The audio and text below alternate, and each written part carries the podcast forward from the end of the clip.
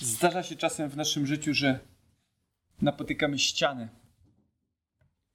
Po prostu idziemy w jakimś kierunku i nagle nie ma wyjścia. Zatrzymujemy się i wydaje się, że nie da rady dalej pójść. Czasami zdarzają się sytuacje tak po prostu, że stoimy przed ścianą, czy tam pod ścianą, a czasami ktoś stawia nas pod ścianą. Czasami ktoś sprawia, że znajdujemy się nagle w okolicznościach, w których wydaje się, że dalej już nie ma wyjścia. Nie ma też odwrotu. Nie wiemy, co zrobić. Co począć dalej. I ja chciałbym dzisiaj, abyśmy się zastanowili nad jedną taką sytuacją. Otwórzcie, jeśli macie drugą księgę Mojżeszową, księgę wyjścia. 14 rozdział przeczytamy od 5 do 14 wersetu. Druga Mojżeszowa, 14 rozdział, 5 do 14. To jest sytuacja, w której lud Boży znalazł się w sytuacji bez wyjścia. Napotkał na, na swojej drodze ścianę. Chciałbym, żebyśmy się przyjrzeli tej historii i wyciągnęli jakieś wnioski.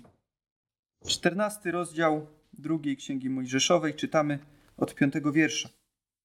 A gdy doniesiono królowi Egiptu, że lud uciekł, odmieniło się serce faraona i jego dworzan względem ludu i mówili: Cóżeśmy to uczynili, żeśmy wypuścili Izraelitów, także nam już nie służą.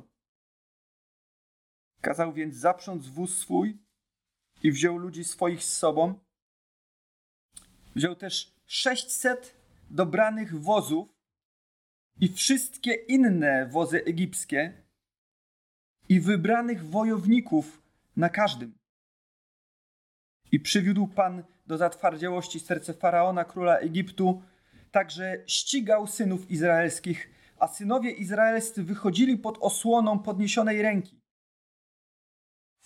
Egipcjanie ścigali ich, wszystkie konie i wozy faraona, jego jeźdźcy i jego wojsko, i dogonili ich obozujących nad morzem koło Pi Hachirot naprzeciw Baal Safon. Czyli mamy sytuację, w której za sprawą Bożą lud izraelski wychodzi z Egiptu. Sytuacja wydawała się bez wyjścia. Lud, który przez wiele lat jest w niewoli, nagle zostaje w niesamowity sposób wśród znaków i cudów wyprowadzony z niewoli. I zaczęli swoją podróż do ziemi, którą obiecał im Pan.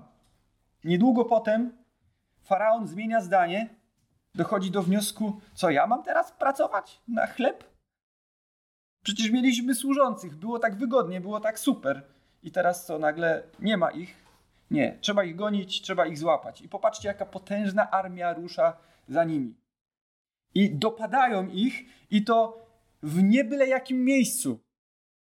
Bo Izrael obozuje nad morzem, z dwóch stron są góry, a z tyłu goni ich armia egipska. I to nie byle jaka armia. Mamy ile set wozów tam było z, najbar- z wybornymi e, żołnierzami. To nie byli jacyś rolnicy, którzy wsiedli tam na bryczkę i zaczęli gonić, tylko to była wyszkolona armia.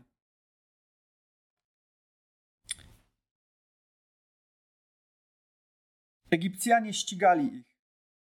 Wszystkie konie i wozy faraona, jego jeźdźcy, jego wojsko i dogonili ich, obozujących nad morzem koło Pi Hachirot naprzeciw Baal Safon. I dziesiąty wiersz.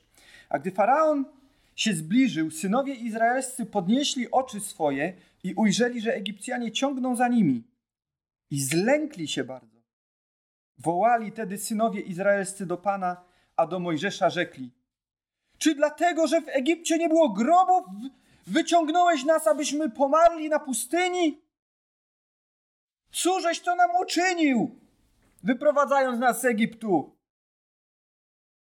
Czy nie powiedzieliśmy ci już w Egipcie? Mówiąc: Zostaw nas w spokoju, będziemy służyli Egipcjanom, gdyż lepiej nam służyć Egipcjanom niż umierać na pustyni. Na to rzekł Mojżesz do ludu. Nie bójcie się. Wytrwajcie, a zobaczycie pomoc Pana, której udzieli wam dzisiaj. Egipcjan, których dzisiaj oglądacie, nie będziecie już nigdy oglądali. Pan za was walczyć będzie.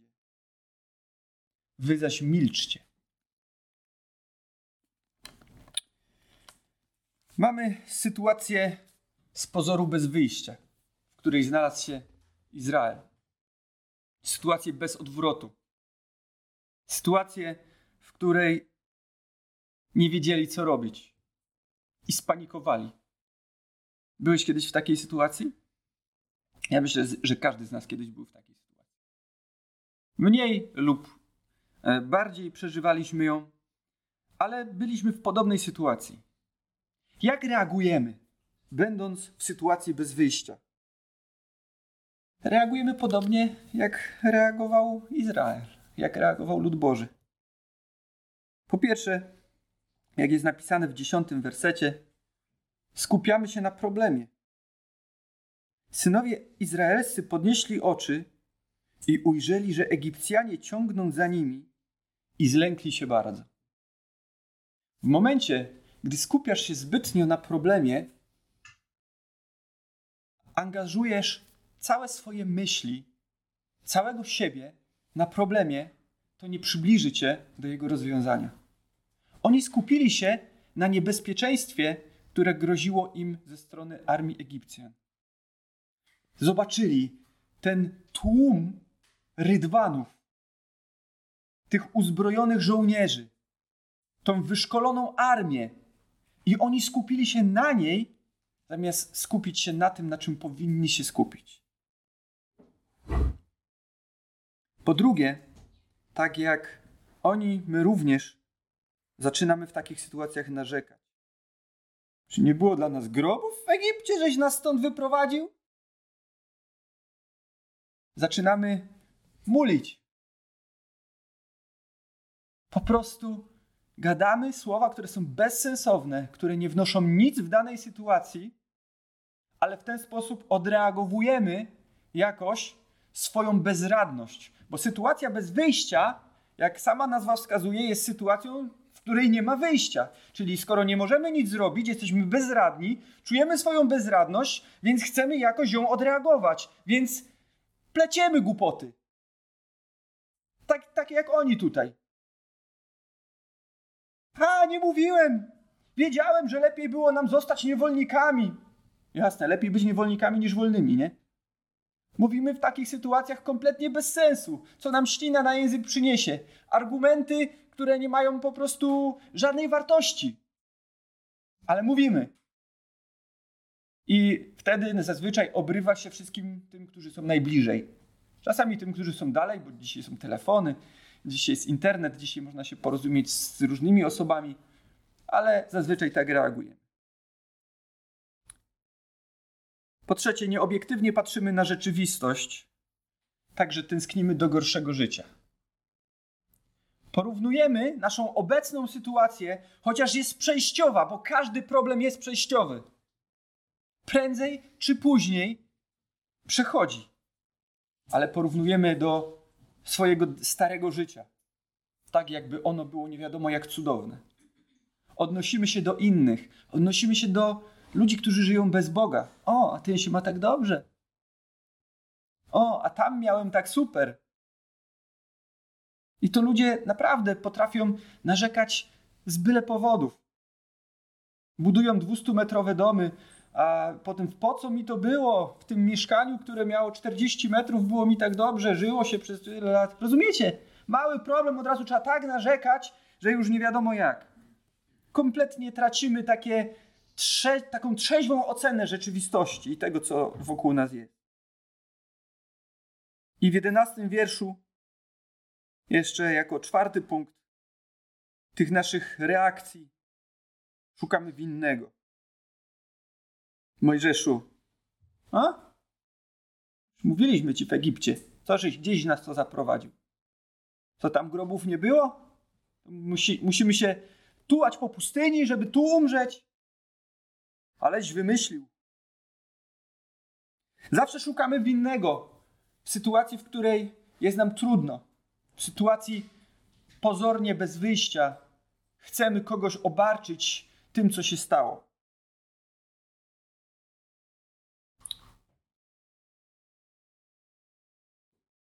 Popatrzcie, zupełnie zapominamy o tym, że to Pan Bóg wyprowadził nas kiedyś z niewoli, że to On nas wyswobodził, dał nam wolność,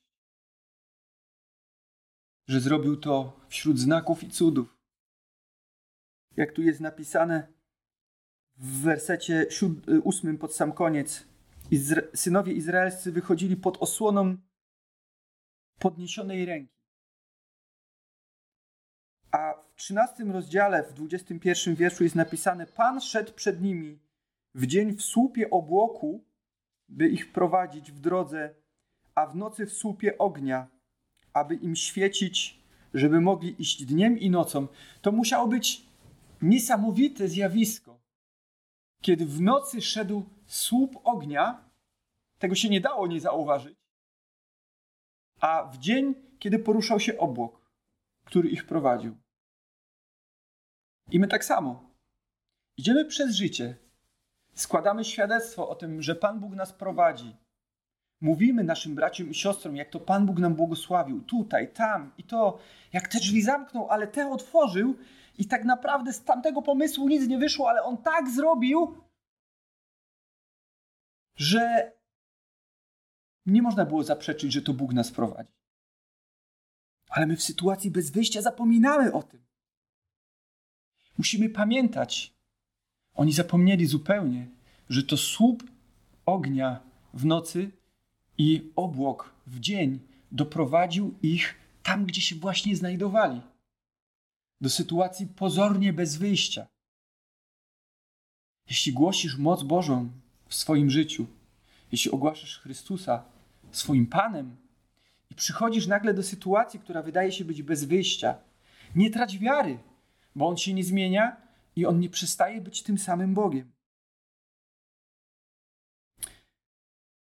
Po pierwsze, musimy pamiętać, kto nas prowadzi. Po drugie, musimy odrzucić strach. Mojżesz w pierwszych słowach, gdy odpowiedział ludowi, powiedział: Nie bójcie się. Pierwsze, co powiedział, nie bójcie się. Musimy opanować strach. Strach może nad nami zawładnąć. Strach może sprawić, że będziemy się jemu poddawać, ale my możemy nad nim zapanować. Wiecie w jaki sposób? Oddając go zupełnie w ręce tego, który jest najmocniejszy. Tak się cieszyłem, jak Marcin czytał ten psalm dzisiaj.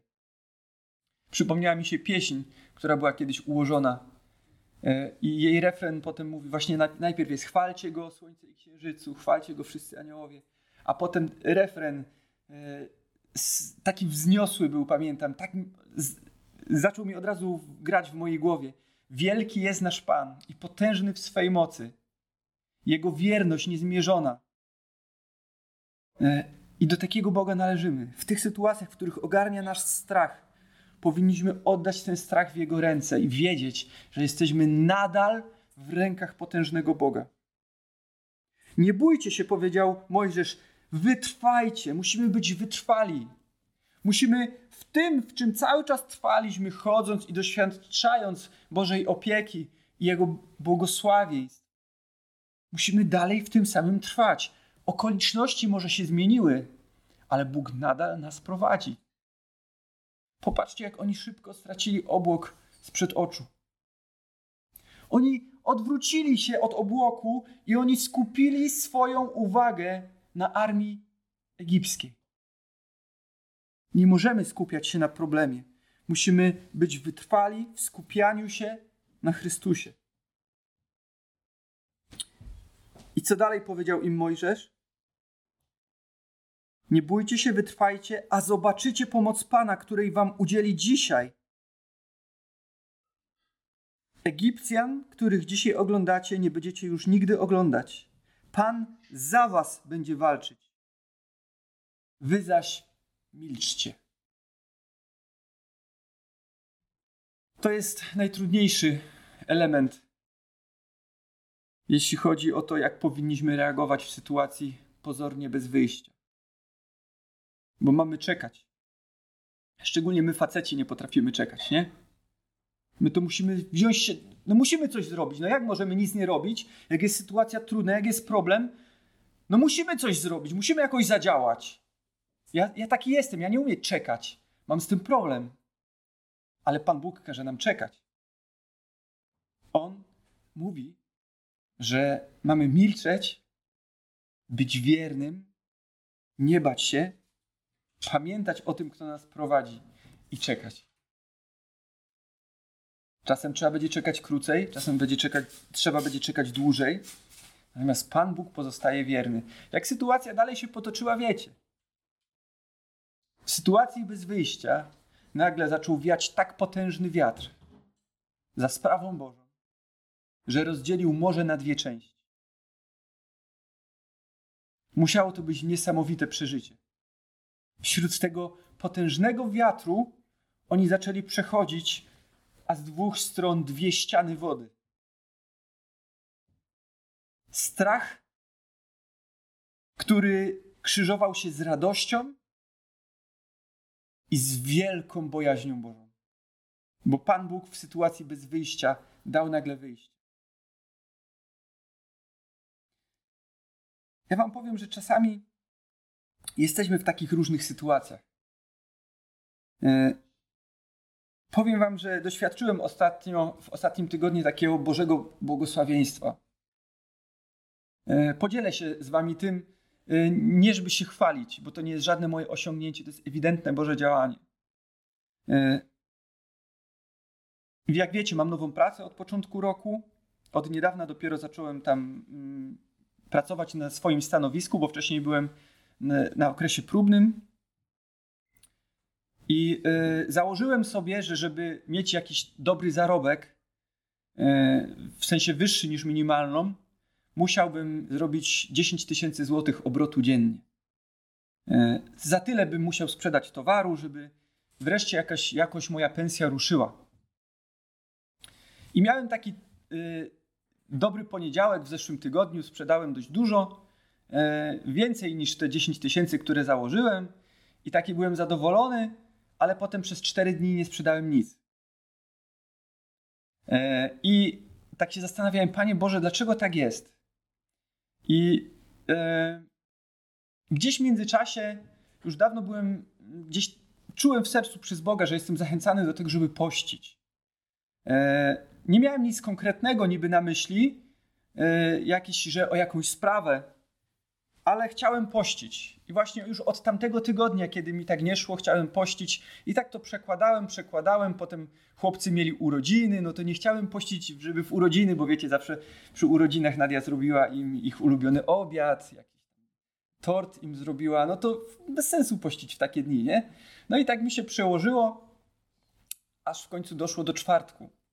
E, tak przeleciały prawie dwa tygodnie, kiedy tak przesuwałem i chciałem pościć. Już tak naprawdę czułem, że chciałem pościć e, o nic konkretnego. Nie miałem nic konkretnego na myśli. I w dniu, w którym e, pościłem, Pan Bóg pobłogosławił mi dziesięciokrotnie.